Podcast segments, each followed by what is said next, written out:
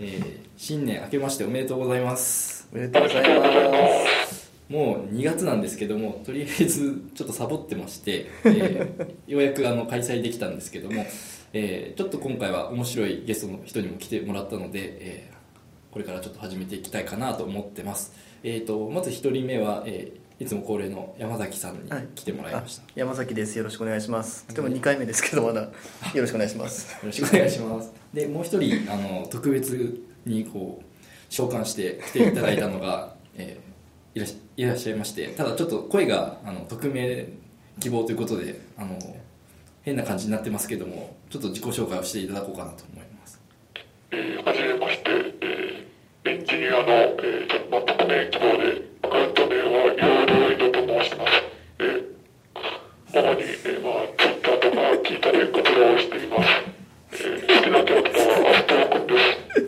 願いします。はい。よろしくお願いします。もうどこの誰だかよくわからないけどヨードロイドさんに来てもらったと。これ 10, 10分が限界なんじゃないかなと思いましたね。よよろしくお願いします。ろしくお願いします。厳しいな。じゃあ、まあ、内内容は通常回なんですねこれ。内容は至って普通のだって普通の最近の技術的な話をですよね。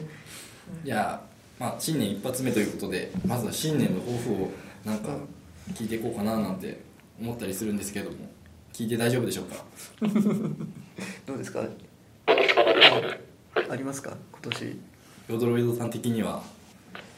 そうですね、まずあの、トレイル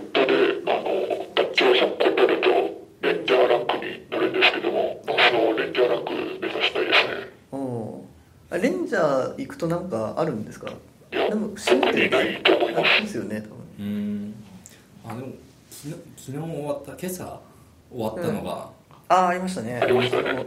海外の方のキャンペーンみたいなやつですよね、はい、10万ドルが当たるん。でしたっけえあそうレンジャーだと確かそうですね。10, 10万円ぐらいでしたね確か。えうーん。そうそうそう。か。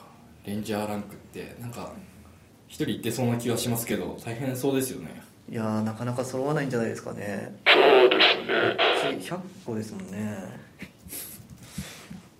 ポイントがなかなかたまんなかったりとかああそうですよねもう100ぐらいまでいくとあのやっぱりスーパーバッジいくつかこなしてみたいなところ必要になってくるんですかねああ、そうですね。あと最近はまた新しいバッジがいろいろ増えてきてるので、はいそういったものをこなして数を稼ぐっていうのもいいなんじゃない。小金でポイントを稼いでなんとかうん。レンジャーに、あの、簡単なやつからうんハンズオンがついてるとそれなりにたまるっていうのがああはい。あるんで、まあ、そこを狙ってやっていくのかなっていうのそうですね。そうですね。あの、クイズ形式のやつは間違えるとどんどんポイントが減るので、まあ、確実にポイント稼ぐなら、そうですね。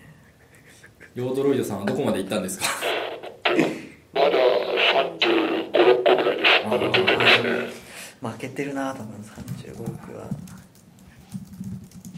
僕もあの、えー、と1月末まででなんか日本のあのタオルとフィットビットのキャンペーンがあって、で昨日ですか海外のあったんでちょっとこなして1ランク上がるぐらいまでやったんですよね確か。うん。それでそれで結局海外の方もなんか1ランク上がっちゃったせいでフィットビットになっちゃってあんま欲しくないっていうのがありましたねそうかなかなかこれ集めるの大変だな。えーこれもなんか最近は本当にツイッターでこう新しいバッジ出たよっていうのを眺めるぐらいしかやってないんですけどああの何だったかな最近はライトニングで使えなくなった JavaScript のアクションボタンがあるじゃないですか。あれの代替手段みたいなモジュールが出たよみたいなのが来ててでおおと思って見たらすでに日本語になってたんでそれはやってもいいかなと思ったんですよね。そんなマニアックなの結構ね渋いモジュールが出てましたねじゃあ後でショーノートに貼っといてください。そういうそういうシステムなんですね。はいわかりました、いやどれか探すの大変なんで。そうですね。教えてくださいっていう。うんなるほど。トレイルヘッドね。なかなかこれ一人で黙々とやるにはモチベーションの維持が大変だなとは思うんですけどねそうですね。大体のキャンペーンがあるときに、うんそうそうそうなんですよ、うん、キャンペーン駆動にどうしてもなりますよねうんでもキャンペーン個人みたいになっちゃいますね。そうですねうんでもきっかけとしてはいいと思いますね。うん、うんそうそうまあね PC じゃないとできないのが結構しんどいああそうですねあでもあれ最近モバイルでもチャレンジ一応こなせるようになったんですよね。あとうん。ハンズオンは無理ですけど、ハンズオンもねものによってはギリいけるんだけど、はい。ページレイアウトを設定できない。いやそうそういうなんか マジのカスタマイズになると急にこなせなくなるからそうそう僕もそのキャンペーン中通勤時間でやってたんですけど、うん。あの質問クエスチョン形式のやつは全然できるんですよね、昔なんかそれもできなかったような気がしたんですけどいつの間にか答えられるようになっててただやっぱこう1モジュールなんか3章ぐらいに分かれてて12クエスチョンこなして最後これもうつ会社着くまでに終わるなと思ったら3つ目だけ半蔵みたいな感じになっちゃってあ結局バッジ取れてないみたいなのも いくつか残ってるんですよね。それは残念な感じ。が かといって帰ってやるかっていうとそうでもないから、うん。なかなかねそれはどうしても。まあ頑張るしかないんですけどね。ねやっぱり黙々会か。そうそう みんなで、ね、やりたいですね。うん。うん。じゃあトレイルヘッドはそんな感感じです。かね、ははい、い。なんか黙々会を頑張ると。そうですね。やるやるんですかね。ねそうですね。うん今月黙々会やりやりますか？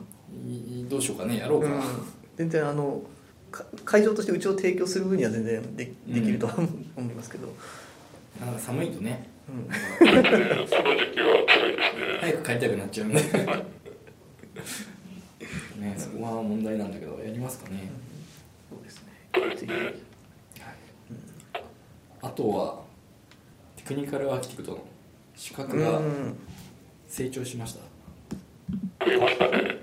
なんかえらい増えたっていうの。なんかいくつぐらいだったんですかね。テクニカルアーキテクトの？アーキテクト分野。っていうまとまりになってデザイナーが6個うん。増えたと。なるほど。でガチャをコンプリートするとテクニカルアーキテクトに昇格すると。うん。違うな。テクニカルアーキテクトはちゃんとキテクアーキテクトで取るんですかね？自己評価テストを受けて二次テストを受けて三次テストのレビューボードを受けて終わる晴れて。厳しいやつですね、うん。はい。1回60万かかる1回60万？三次試験。あ60あ万。本当だ。すごいな。これはこ国内でお持ちの方は何名かいらっしゃるんでしたっけ？今何人ぐらいですかね4人5人ぐらいいたようなあ気がする。いやけ結構。プラスカイさんでうん。2人？3人ですかね。うーん。なんかそんぐらいいたような気がした。あとはパパソナテキーラとか。ああはい。ね。そうね。こういうとこまで取れるとねこうセールスフォースうん。デベロッパーって言えるんですけどね胸を張って匿名の垂れ込みが入りましたね今。テラスカイさんが3名。パソナテキーラさんが2名。freee さんが1名。へえ取った方が転職されたんですかね。まあ freee さんもセールスフォース使われてるはずなので、うん。まあ、いても全然おかしくはないんですけど、クラステアさんってあまり存じ上げないですね。そうですねこれは大丈夫な情報なんですか？これオープンオになってるんですかああよかったびっくりした。メットライフ生命さんとサンブリッジさん、セールスフォース大御所のうんところが、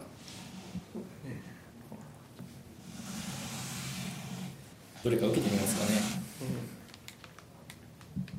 あのヨードロイドさんは結構資格ホルダーですけど次のはなんかないんですか？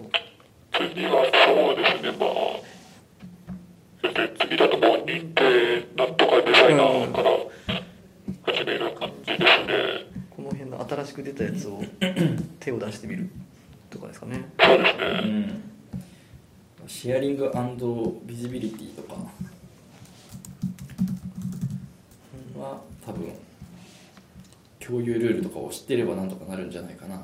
うん。全部デザイナーと言いつつ要はセールスフォースプラットフォームにの知識があって設計ができるっていう意味のデザイナーですよね。設計者っていう意味ですねこれああ。そしたらシェアリングビジネビジネリティだけで1試験があるというのがこうどこまで生まれるのかちょっと想像つかないです確かに、ねそうですね60問出るってやりすぎじゃないかってああそっかこれだけでかこれだけで60問90分向き合いとしんどいですね、えーじゃあヨードロイドの方はなんか目指すと我々はどうしますか？僕もね資格そろそろね次ちょっと挑戦したいなっていう思いは一応あるにはあるんですけどね。僕は次はもう全然上級のい一時ですか。まずはそこからですけど。ど。こなんだろうな。シェアリングビジビリティがまあなんか一番いけるのかなっていう感じですか。やっぱり ISV やってるとどうしても SI じゃないと身につかない知識がや入ってこないんで。なんですよね。なんか、うん、詳しいとかは詳しいんだけど片手落ちみたいな感じなんで、うんなかなか受けづらいなっていうのが、そうですね、うん正直なところなんですよね、だからこういうの駆動でちょっと勉強してとか、まああるいは誰か一人をあの講習に出してテキストを共有してみたいなことをや,、まあ、やっていいのか分かんないですけど。講習あるんですかね？この新しく出たやつはまださすがになさそうですけどね。そもそもなんか試験対策用になる講習をやってなかったような気がうん。するんですよね、倉谷さんが先日行かれたあの TA のセミナーですかね勉強になったんですけど多分直接そういう試験対策ではないので、うん。概念としてはいろいろこう教えてくれて、うん。多分そこから出るんだろうなと思いつつもまあどんなのが出るかちょっと分かんないですよね、うん。そうかじゃあなんか受けてみますかね。4そうですね。万かかるんですよね。うん厳しいな。4万90分。60万うん。まあきっと誰か受けてくれるから、自分では受けないと。いや受け半分ぐらい宣言してますけど。受けますよ。あ気が向けば、はい。まああとは会社からお金が出る。かどうかですねねうん、まあ、そういうモチベーションがあるとまた受けやすくはなりますよね、はいじゃあまた詳しい人がいたらなんかこのそれぞれ何っていうのを教えてもらいたいですね。うん。うんなんとなくは書いてあるんですけどよくわからないのが結構データアーキテクチャマネジメントとか、まあ、データ関係なんだろうなってのは分かるんですけど具体的にどんなのが出るかは、まあ、受験ガイドを読めってことかもしれないんですけど、ううん。んなかなか分かりづらいですよね。まあそうですねうん。うん。大量データの時の。難しいですね。ソリューションの設計上のトレードオフをうんぬんとか結構難しい話題になりそうですね。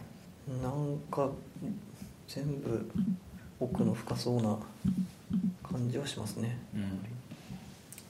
難しそうだということだけは分かりました。はい。あとはヨードロイドさんは巨大アストロ君を黒いやつをゲットしなきゃいけない。これはあの暗号ですね。あの巨大アストロク人形はこれも頑張って手に入るとかそういうものではないんですよね。メリメルカリとか。まあメールヤフオクとか眺めるとか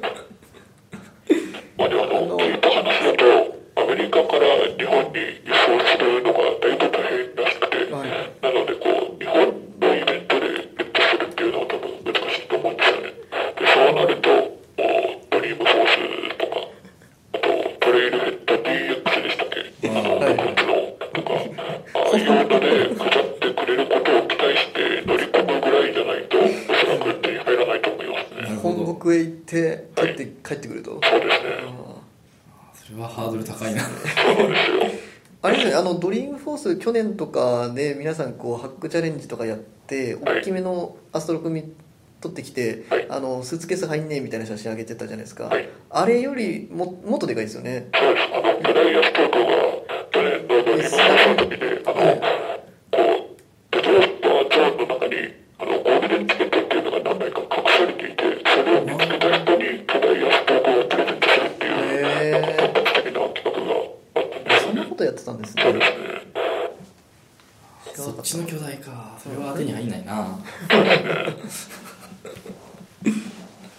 なんとかのセルソーさんにお願いしていただけないですかねとは思うんですが。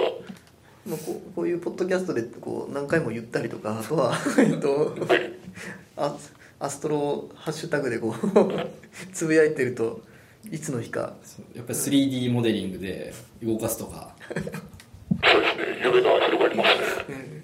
そういうのやっていくとなんか VR 空間で見れる？ようにしましたとかやるとこう送られるかもしれない。あでもこう、そういう要望を伝えるっていうのは大事だと思いますね。そうか。なるほど。頑張っていただいて。ですねはい。黒谷さんあの新年の抱負スキップしてましたけどなないんですか？私の新年の抱負はあの新年会で発表したようにん。月1回ペースで続けると。ああはいはい。ポッドキャストを続けると。なので2月は2回やらないといけない。そうですね。1月がね忙しかったですからねいろいろ。ちょっとバタバタしてて。1うん。ようやく回撮ろうとしたら雪が降りそうだから延期でって言われて ですよねって延期して。なるほどいやーなかなか難しいな。いやーでもね定期的にこう継続するっていうのは本当難しいですね。うん。僕も止まってますからね。セールソースデベロッパーズインフォがないおかげでこうネタがないっていう スプリングがありますよ。そうなんですよ。スプリングも来ちゃうし。あとねサイト畳んでもうツイッター一本でいこうかなって思ってますけどね。続けてほしいですね。あの、僕もそうで、いつも。はいありがとうございます。プルリクを受け付けるっていうそうですシステムみたいなんで。そうですよ。あれは、うんみんなで作るものですからね一応。あ、プロリンクしていいんですね。そうもちろんです。何でしたっけ？JavaScript のあのニュースサイトになってる JSR インフォっていうところがあってですねあそこはその記事を投稿する専用のサービスみたいなのがちょっとあって、うん。 Electron で作ってるアプリぐらいなんならあってみんながこう匿名で URL を投稿できるっていう仕組みがあってですねそれはやっぱ素晴らしいなと思いましたけどね。ね。そう作れる人はすごいよすごいねです本当に、そうですね。最近はポッドキャスト用のなんかこうサイトを作るテンプレートがあるっていううんやっていき宣言やっていき FM ああはいはいありまやってすねてあのあの人やってる人がそれを作って公開してる、うーん。それのテンプレートに乗っかればうん。簡単に作れるらしい、へえ私はなんかまだ発見してなかったので、うんなかったのか発見してなかったのか分かんないですけど自力で作ってますけど。そうですね。うん。じゃあ新年の目標はそんな感じで。ですか山崎さんは。うん。大丈夫ですか、何ですか？ここで宣言しておきたいあ抱負ですか？抱負。いやーもう今年も多分フロントエンドの1年になるかなと思いますね。セールソースはいいと。いやセセールソースと絡めてフロントエンドの力をちゃんとねつけていきたいなという1年で。なのでやっぱ1回ぐらいはちょっとセールソースじゃないところで、うん。LT をするっていうのを密かな目標としていますけどもね。なんかそう JavaScript、まあ、フロントエンドネタで。うん、うん。だからまあ React だったら全然そういうちっちゃい勉強会とかあると思うんでそういうところで話せるようになりたいですね。じゃあ大きな勉強会でぜひ。いや。そうですね。うん。まあでもやっぱりちょっと実績を積まないと。そうなんですよね。はい。じゃあ抱負はそんなもんで。はい。次のネタはこれはどうするんだろあー順番にこれう、は。順番にいった方がいいですかね。いやまあ飛ばしていいんじゃないですかね。あなるほど。時間が余れば。なるほど。はい。飛ばすと倉谷さんがいくつか技術系の技術海外の。Use Promise in APEX for Easy Asynchronous Code Execution なんか APEX でプロミスかけるぜみたいな。ライブラリを書いた人がいますよってやつですね。APEX でねなかなかマニアックだけど多分困ってる人が結構いるんじゃないかなっていうところをケアしてるのかなっていう気がしてて。うん。やっぱりあの1回の処理じゃやりきれない処理っていうのがうちでもよくあって、そうですね。なかなか辛い思いをしてるんですけど、まあ、そこがうまいことプロミスでつながって順々に実行されるのかな。フューチャーとか使ってバッチ的にこううん。じゅんぐりじゅんぐり実行されるのを簡単に書けますよ。うん。あこれはあのフューチャーメソッドが中にインプレスされているイメージなんでしょうか？多分そそういうことなんですよね。その非同期で順番にやるってことは。多分。うん、どうやってやるのか分かんないですけど、うん。フューチャーって多分そのチェーンの上限数みたいなのってガバナにありましたっけ？ちフューチャーからフと怪しいですね。そのもしあったとしたらいやこういうのですげえっつってこうなんかそういうところに無無頓着になっていつの間にかうん。我慢引っかかるっていうのがよくあるオチだなと思ったんですよね。そこまで引っかかるほど大変なものを書くなっていうのもなくはないですけど、まあ、でもそういうのが手軽に書けるようになるのはまあいいような気もするなっていう、まあ、気をつけないと別の処理でまた更新入るとかあるのでうん、うん、悩ましいところではあるんですけど。そうですよね、うん。ね、これと関連して山崎さんが挙げてもらったのがああそうですね。なんかプロミスで思い出したんですけど JavaScript リモーティングにもなんかプロミスでラップしましたみたいな話があって、うん。プリモートって読むのかな、うん。うん。何をしてくれるんですかね？リモートアクションを JavaScript のプロミスから読めるあのそうですね JavaScript リモーティングのその JS 側の書き方は、えー、とプロミスライライクに書けるなので、なんかコールバックでみたいなことがすごく綺麗に書けるよっていう話だと思うんですけどこのユーセージのサンプルコードを見る限りこのコントローラー名とメソッド名をこう文字列で渡したりとかしてるんでお香ばしいなと思って特にこうさ触ろうという気にもならずー。眺めていましたね。熱い感じですよね、でも、うん、そ確かにか書いてて汚くはなりますよねその辺って、うん。どうしていけばいいのかなっていうのは悩ましいですけどこういう解決方法もあるよと。うん。なかなか使いづらいですけどどうしたらいいのかな。うんなるちょっとおまけでほどおまけですね。あげてみました。はい。えーっとあと挙げたのが、えーっと1個飛ばして APEX で JSON シリアライズした時のデータ型ごとの出力形式まとめっていうのをあまとめてくださった方があありがたいですね。遠藤さん。JSON シリアライズ周りもちょっと闇が深いですよね。癖がちょっとあるというので、まあ、まとまってるとうまいこと処理できるかなってところですねこれ、まあ、ちょっとこうシリアライズでハマった人は後でショーノートに貼っとくんで見てみると参考になるかなってところですね。うん？改行コードが違う？テキストエリアのリッチとロングテキストエリアで改行コード違うみたいですね。あ闇があ深いですね。うん。なるほど。さすがという感じですね。やっぱりじゃそのさっきの JavaScript リモーティングとかでこう通信する時のうん。フォーマットで多いのってやっぱりシリアライズして文字列でうん。やるんですかね皆さん、なんでしょうね、うん。なかなかもう JSON シリアライズを使えるかどうかっていうのが悩ましいんですよね、うん。使わない方が受け取りやすい形にこう自分で指定できたりもするんではいはい。使った方がいいのかどうかは悩ましいですよね、うん、APEX でシリアライズして、うん。JS 側で受け取ってその JSON パースでうん。すんなり変換してくれるのかっていうのはありますよね、うん。あとはこれカスタム項目の時にアンスコアンスコ C がつくのはいいとしてうん。あのパッケージングされてた時とかってネームスペースは別に気にしなくていいんですかね。つくんじゃないですかこれ。ああそうついちゃうとちょっと辛いですね。ちょっとフィルタリングしないと。辛い感じになりますねなのでそうねそうですねあーネームスペースかやだはい。じゃあ一つ戻ってもうツイッターのなんかこう投稿でああありましたね。 Lightning Experience LEX Lightning Speed Please っていう熱い投稿があアメリカでもそうなんだってーう。ん。早くしてくれ。た これはだいぶ炎上してますね。コメントの終わりが見れないですねこれ、うん。あすごいですね。うん。いや良くなってはきているっていうのは体感としてなんとなくありますけどね、スプリング17からデフォルトがレックスになるっていうああついに。感じなので、うん。まあよくはなってきて使えるようになってきてるんですけど、うん。スピードっていうところが残ってきて、はい。ちょっと辛い感じですよね、そうですね、あの、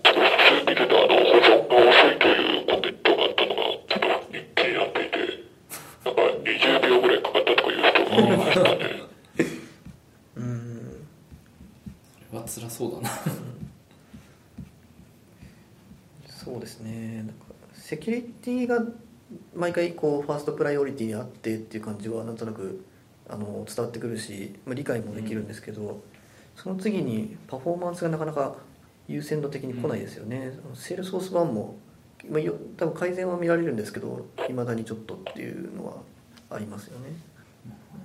じゃあこのみんなでこのアイディアに upvote すればうん。早くなると、そうです。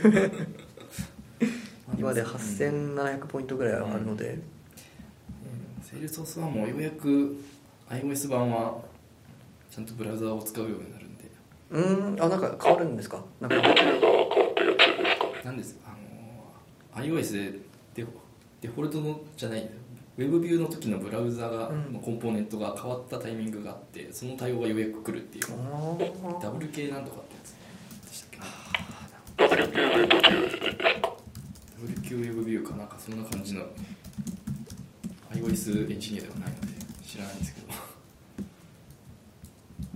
あ UI ウェブビューと WK ウェブビューかな、うん。iOS 版 Chrome がはいはいこれでようやくあの JavaScript のジェットが使えるようになるとかしてうん。実行速度が上がるってえー、あちょっとそれは、うん。メモリの使用量とかもだいぶ減るみたいなんでちょっと楽しみだななるほどじゃあまあみんなで投票しましょう、えー、ボート入れましょうか。うん、集団票を。うん。さてとじゃあどうしようかな。次は。ちょっとだけこう、うん。趣味であうん。の及川拓也さんのあの、うん。ログミに上がってた記事をちょっと上げてみたんですけど、うん。まあ、ただの興味がいつか武器になるみたいなタイトルのやつですね、まあ、読んでてああそうだねっていうのをこう読みながら思ってて、うん。まあ、興味というか今日やっぱ強みを一つで持ってるといいよねっていうはい。のを考えたりとか、まあその強みを持つとしてもこうその会社独自でこのその会社が作っているサービスのこの機能についてすごく詳しいっていうのと、まあ、よくある一般的な汎用的な技術に詳しいっていうので、まあ、市場価値とか変わってくるよなとか、うんうんうん。なんかそういうのを考えてそうそうですね。いました。なるうん。まあ、そういった意味でこう汎用的な市場価値を求めてあんまりこうせなんかベンダーロックにされないような技術を、あの技術者って求めがちなのかなっていうのもあるので、まあ、セールスフォースってそういうところでちょっと敬遠されているところもまあ、なくはないのかなっていうのを思ってるんですけど、まあ、セールスフォースのその市場自体が広がっていけば市場価値としては高まっていくので、まあ、広まってくれるとやってるものとしては嬉しいなって ぼんやり考えてました。そうですね。それは思いますね。うん。乗っかった以上はもうなんかそこは振り返られないようにしてるので、あとはもう 国内でももっともっと盛り上がってもらえると、うん。こう先にベットした我々は、ね、随分恩恵を受けられるんじゃないかと、ね、受けれるといいですね。えー。そうですね。とまあユーザーグループもデベロッパーグループも盛り上げていかないとなっていううん。のをこう思いを新たに しました。自分の武器の見つけ方とかの話だったんですねこれは、うん。途中までは読んだんですけどうんあのですね農道のユーザーグループ代表のふ古川さんと、うんうん。うん武器って難しいですよね。自分の武器は何かって聞かれると答えられますか？うん。まあ、私の場合は、ま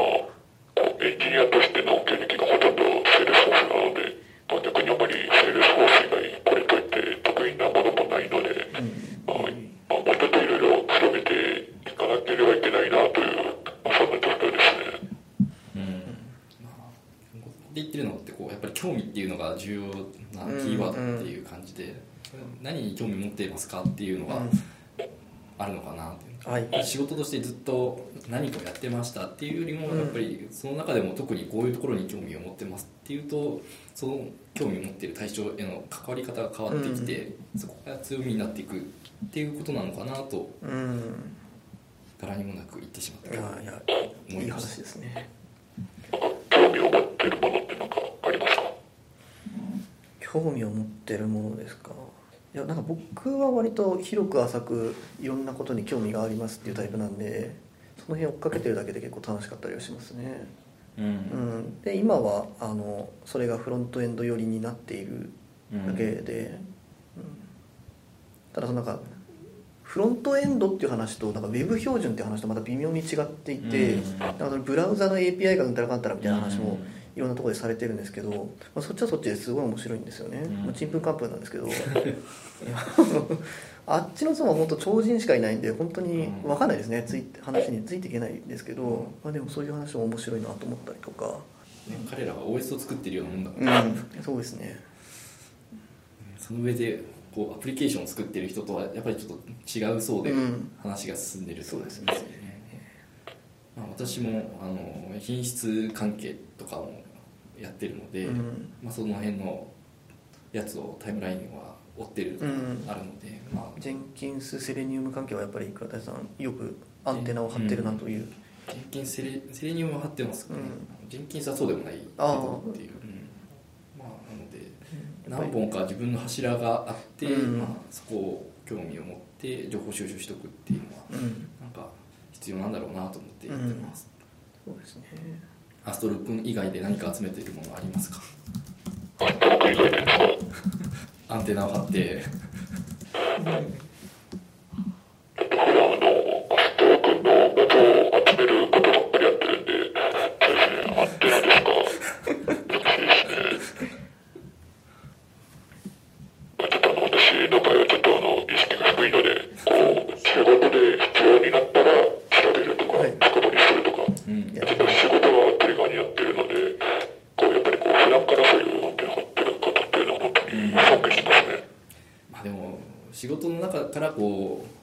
つけて、うん。そこにそうですね。仕事と関係ないところも含めてこうキャッチアップしてっていう勉強の仕方もあるので、まあ人それぞれなのかなっていう、僕も実際そうだったりしますね。仕事駆動ですね基本あ悪いことでは。ないですよね、うん。うん。まあ、あとはその仕事がやっつけられればいいやっていううん。興味の持ち方なのか、まあ、ちゃんとそのやった範囲にはそどういう仕組みでそうなっててっていうのを理解していこうっていう気持ちを持つかの違いで、まあ、あの変わってくるのかなっていう。のはそうですね。ここのプロパティをトゥルーにすれば動きました、そこで諦めるのかこのプロパティの意味も調べてうん。キータにあげるのかで、そうですね。その積み重ねがきっと5年後とかは大きな違いになるのかな、うん。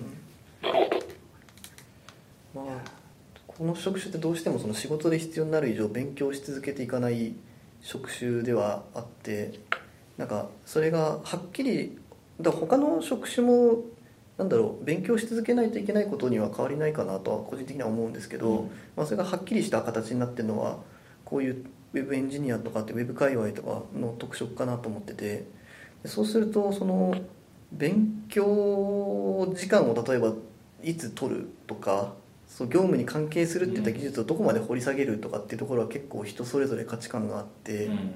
そこはすごく難しいなと思いますね。そうですねあのこの間ニュースであの勉強時間をあそうですそうです。みたいなニュースありましたけれども。自己啓発でしたっけ、うん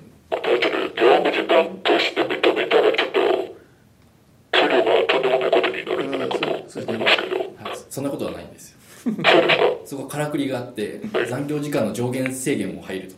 あなるほど。うんうん。つまりは自己啓発すればするほど業務は働けなくなる、うんそうなんですよ。僕はだからそれやられると仕事ができなくなるタイプなのでやめてほしいんですよね。そう3時間したらもう帰りますって言わなきゃいけなくなっちゃうってえ。難しい世の中ですよね。ーなんかえ家で家帰ってからネットを見てなんか面白いなっていう技術があってちょっと触ってみるみたいなことってやります？日常的に。最近はできてないんですけど、正直。まあ、でもあの、元気な時は、まあ、ちょっと試しとか、うん。動かしてみるとかはやりますあやっね。ぱりそうですよね。あります？いなえ？いやいやいやいやドキャストのサイトのメンテナンスとかでちょっと、いやいややってるじゃないですか忙しいんで 勉強はしないな。ななのでこうポッドキャストをしてこうみんながこう勉強していることを聞いて賢くなるという作戦を取っているわけですね。なのでこうありがたいお話をどんどん聞かせてもらう場なんでよろしくお願いします。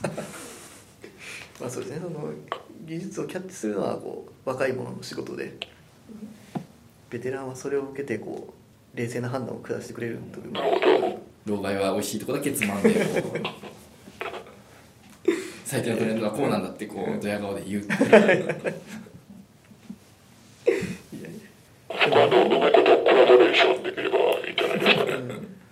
プログラマーもいろんな特性がありますからね、うん。なんだっけ風林火山ってありましたよねで全員が全員火とか風のエンジニアだとうん。それはそれでなんかチームとしてうまく機能しないっていうのがあってそれはやっぱその通りだなと。うん。うですね。みんながみんな新しいものを追ってそうなんかどんどん作り変えて壊していくっていうのは、目も当てたられまたまじゃないですからね。そうですね。特にこう B2B のところとかやってると、はい。なんかそんなことされると、うん。お客様まで迷惑かけちゃうそうですね、気をつけないと、うん。まあ、そういう意味じゃうちは本当そういうなんだろうストッパーがいるから僕は安心してなんだろう好き勝手できるというか、うん面白い技術は積極的に取り入れようっていうふうに進められるからありがたいですけどね。なんかそれやめろって言われたらちょっと結構モチベーションだいぶ下がってしまうので。あ全然ないですないです、うん、ストッパーって誰かいるのかな。いや僕の僕は思い当たらないですね。なるほど、うんまあ、誰かが止めてくれる。あえいやでもその。みんな止めないってことだね。いや会社によってやっぱあるじゃないですか。そういう新しい技術っていうのにすごく、ね、し消極的になってて。あんましこまあさっきの話だとこう止める人がいないとやばいっていう話だ 大丈夫かな？ういやある程度の範囲はこうね。程度の問題だ出るものそうそうですね。まあ、でも新しいことに挑戦するっていいですよね、いやねそうですね。もうまあ、苦しいけど、まあ、そ面白いところもありこますそうですね。楽しんでいけないと辛いですよね、うん。お互いに。うん。まあどんどん新しいの出てくる中うん、うんそれが辛いってなるとなかなかエンジニアはやっていけないですよね、そういうことをね労働時間に入れるべきだとかっていう話をねされても迷惑なんですよね、好きでやってるんでほっといてくれっていう。ますよねまあでもその会社によっては、まあ、そうなってないところがうん。あったりして、うん。あの美容院とかはうん。あの終わった後にしなんかこうじ自分の自己学習だっていうことでかい残って、散髪をし練習するとかそういうのはなんかたなんかどうなんだろうとはいはい。まあ、ある程度はそういうのも自己啓発としてあってもいいんだけど、うん。なんか会社としてやらせてんじゃないのっていうのを、はい。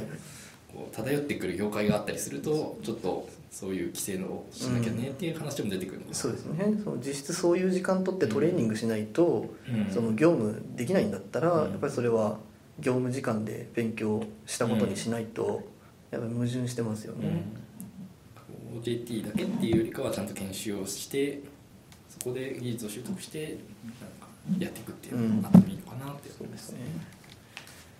まあ、そういった変化を変化の話でいくとヨードロイドさんが挙げてくれたうん。記事が1個あって API をコンポジットでいけるっていうやつですよね。なんか最これ全然読んでないのあの説明をどうぞ。れ は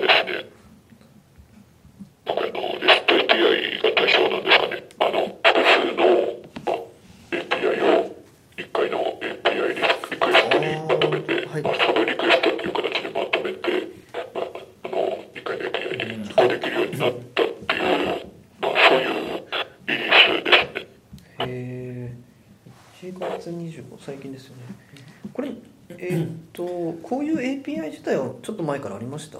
なんか前よ米井さんが一回話してたのはち違うかな？多分しばらくなんかプライベートベータかなんか、うん。そのベータかデベロッパーベータかはいでこう来てるやつ。あーあそれかな？じゃあなんかあの、動きませんでしただったか、えーとうん。API の使用数がよく分かりませんでしたみたいなオチだったなっていうのはなんとなくね。それがまちょっとまともに使えるようになったよなってるんですかね。あ、わかんないです。まあ API の使用数がよくわからないってところもありますどうなってるかはわかんないけど一応こう進化はしてってるはずだと。うん。バッチリクエストでうん、アレイで渡すわけですね、面うん。白いな。まあ、こういうことできると結構いろんなことができるようになってきて、そうですね。便利ですね、ありがたいと思いますうん今までだといっぱいリクエスト投げるわけにはいかないからえサーバー側の API まとめてなんか1個作ってっていうのが、まあ、組み合わせていけばいけるからっていうので、うん。バラバラに投げてっていうのもできるようになるそうですね。と、なかなか面白いけど、うん。あまりやりすぎると複雑になりそうな。うん。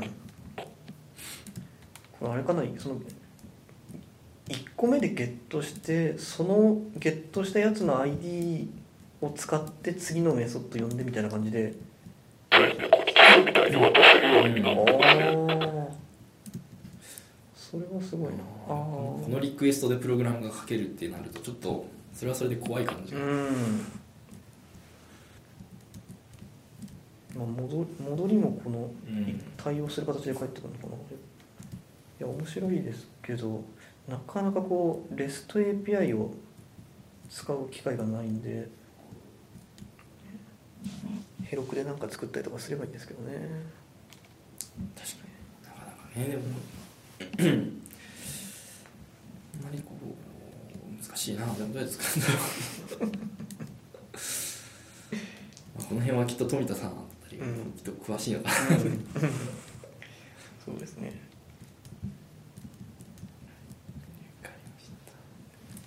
最後のネタも一応言っておきますかこれ最後どれですか？最後がこのスプリング17の話です。え一番最後のやつでは一番最後のやつ。これ最後のネタですよね。一番最後のやつです。イルファー系っていうやつああこれか。それスプリング17のロゴの件ですね。あロゴね。はい。ああでもなんかツイッターでやってたの見たな結構話題になってる。ねあのアイディアエクスチェンジでこういうロゴに突っ込むとかそういう投稿がありなんだっていうのが個人的には驚きましたね Idea Exchange でこう投稿して燃え上がるとちゃんと修正されるとか。うん。すごいですよねこれ。初めてじゃないですか。多分初めてですね。ね虹の色の順番がおかしいっていうツッコミを受けて一番外側紫にならないという指摘ですかね、うん、確かにそうですね。赤ですね。よく見るの まあこういうのは対応早いんですね。なんかトゲのある言い方。ライトニングスピードの方がポイントは高かったなと思いながら。ですねたまたまこう社内でこうツイッターとかあんまりや見てないような人にこうたまたまこのロゴが見えた時に、うん。なんかこの『アメトーーク』のロゴは何ですかって言われるのがなかショックな やっぱそうだよね。みたいな、まあ日本に日本人だとそうなっちゃいますね。動くとそっくりだみたいな、うん。ねまあ来週今あそっ10か日金曜日なんですけどもうもう明日明後日にはこの『アメトーーク』になる。はい。ついにですね。ついにやばいですね。あの今回本当にリリースノートを読んでないですね。読ん。でないですね読んでないんですよ、うん。リリースしてもやらないと。ああそっか。危ないですね。いやいやいや参ったな。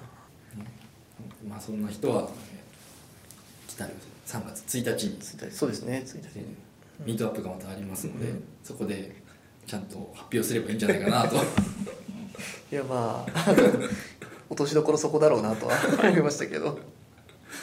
まだ多分枠たくさん空いてますので、はい、ぜひ。ぜひドロイドさん。ねそうですね。そろそろどうですか？はい。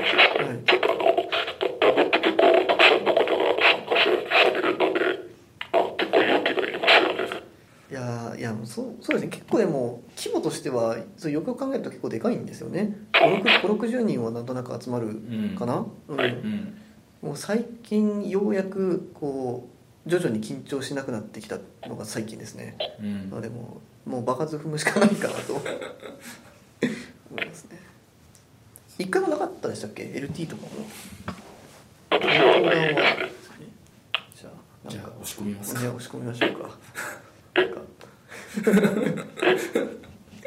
割となんかフレクトさんとかも うちの若いもん送りますみたいな感じでこう、いや、本当にあの、積極的にプランされてますね。うん、うんまあなんかこう仕切ってる感がすごい。いや本当そうですね。唐突が取れてて素晴らしいな。素晴らしいっていう。うん。うちもだから倉谷さんがもうすこうアサインしちゃえばいいんですよね。これちょっとここまでここだけ読んどいてちょっと次ので発表してよと、なるほど、そういう精神チームを作るとか、じゃあちょっとあ僕じゃないですよさんではない僕じゃないですヨードロイドさんではないうちのエンジニア今この場にいないうちの社内のねエンジニアを用意してそうですね。送り込めばいいってことですか？うん、そういうことです、なるほど。誰がいいですかね、うん。まあいろいろいるんで。そうですね。ヨードロイドさんからも推薦があればその人にアサインしてみるんで。単独はちょっとな大変ですけどまたなんだろう、L、LT みたいなのもやりますよねきっとうんね、UPT 枠もあるんで。なんかちょっとこう最近 LT 枠がねいろいろ面白くて。うんセールスフォースをなんかこうギギリセールスセールスフォースに関係してるみたいな感じでこういろんな技術的な話が聞けて、絡んでるんだけどそこセールスソースじゃなくても大丈夫じゃんっていうのが結構多いっていうのが最近大丈夫かなっていうのは若干こう心配になるんだけど。いやみ皆さんなんか本業の域にそういうことをやられてていい素晴らしいなと、うん。なんかいろいろやってて面白そうだなっていうのは非常に思うんですけど、ねね、こうデベロッパーグループのミートアップとしてうん。大丈夫かっていう、いやいやいいじゃないですか。多様性ですよ多様性。いや端っこしかないんで真ん中やってくれる人が必要なんじゃないかっていう。ですね。うん。もうちょっとこうなんかこうなんだろう。実務体験を通じたお話とか聞けると、でもね面白いな。次回はど真ん中のやつが。ああありますか箕輪さんのロッカーサービスが 全然あるんじゃないかな 全然ど真ん中ではないんじゃないかなと。ライトニングコンポーネントのど真ん中。あれすごい楽しみなんですけど。でもそこど真ん中じゃないとどこど真ん中なんいやいやなんでしょうね。なん。でしょう。ね真ん。中といえば真ん中かもしれないですけど、まだ本当にあの、ディープなお話がうん出ると思うので、楽しみですね。楽しみですね、うんなんかこうし皆さんの失敗談とかをまとめて LT でやる回とかっても面白いのかもしれないですけどね。失敗談か。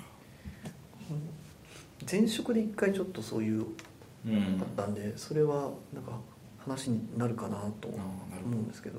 じゃあ供養を求めに。うん供養だねそうで。すねオープンにして供養するう。んそうですね。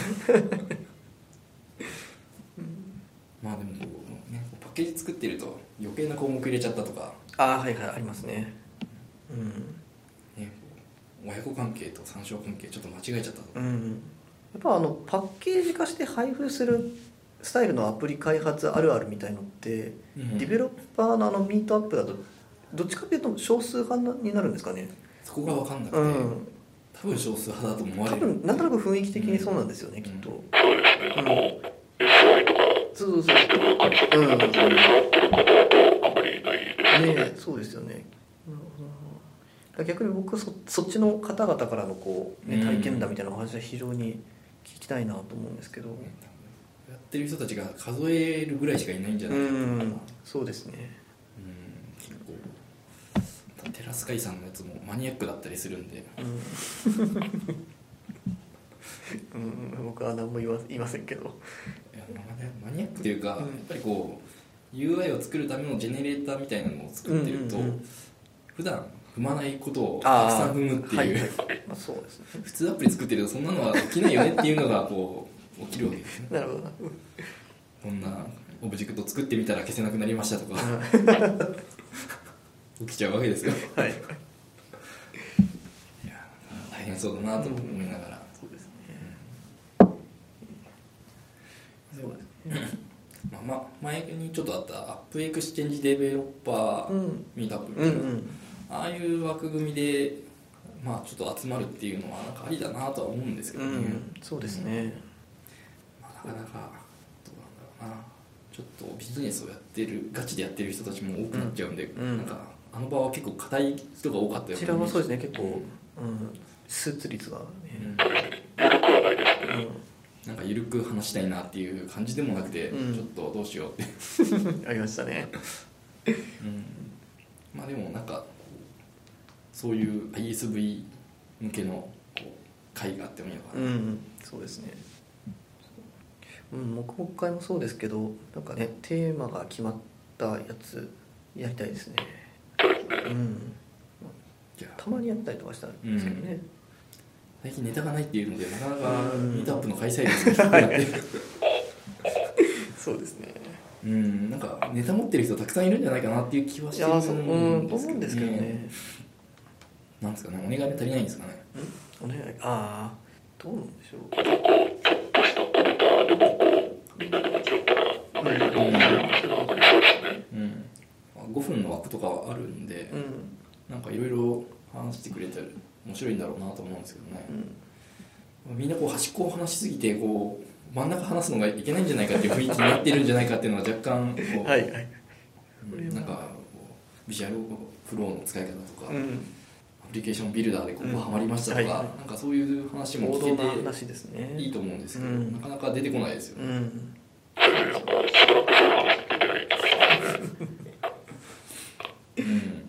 やまあね両両方欲しいんですけどね。うんなんかみんなでもうちょっとこういろんなところを埋めるっていうのがやっぱり正しい姿なのかなっていうのはそうですね。思いましたね。はい、じゃあまあだらだら話しちゃったわけなんですけども。もうもう1時間ですか？おおすごいな。すごいですよ。うん。そろそろ締めますか？そうですね。はい。再来週ぐらいにともう一回撮らないといけないんで。そう、まあねなかなか難しい再来週までに1回ぐらいはちょっとじゃあブログを更新します 溜まってるから一回リセットしないと そうもう吐き出さないとね。いけないので、いやうん。再来週か来週かどうかわかんないけどね、はい。そうですね。今週末そこにアップしといてくれるとちゃんと読む読んで。プレッシャーを与えてますね。プレッシャーを。プレッシャーをそんなことないですよこう一リスナーとして 購読者としてこう希望を伝えたら。ありがとうございます。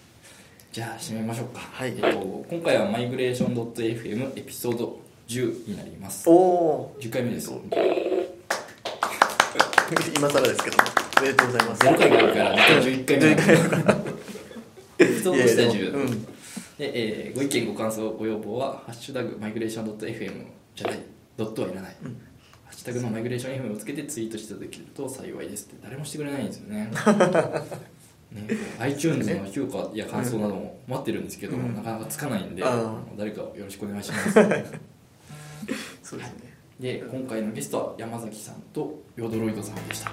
ありがとうございました。ありがとうございました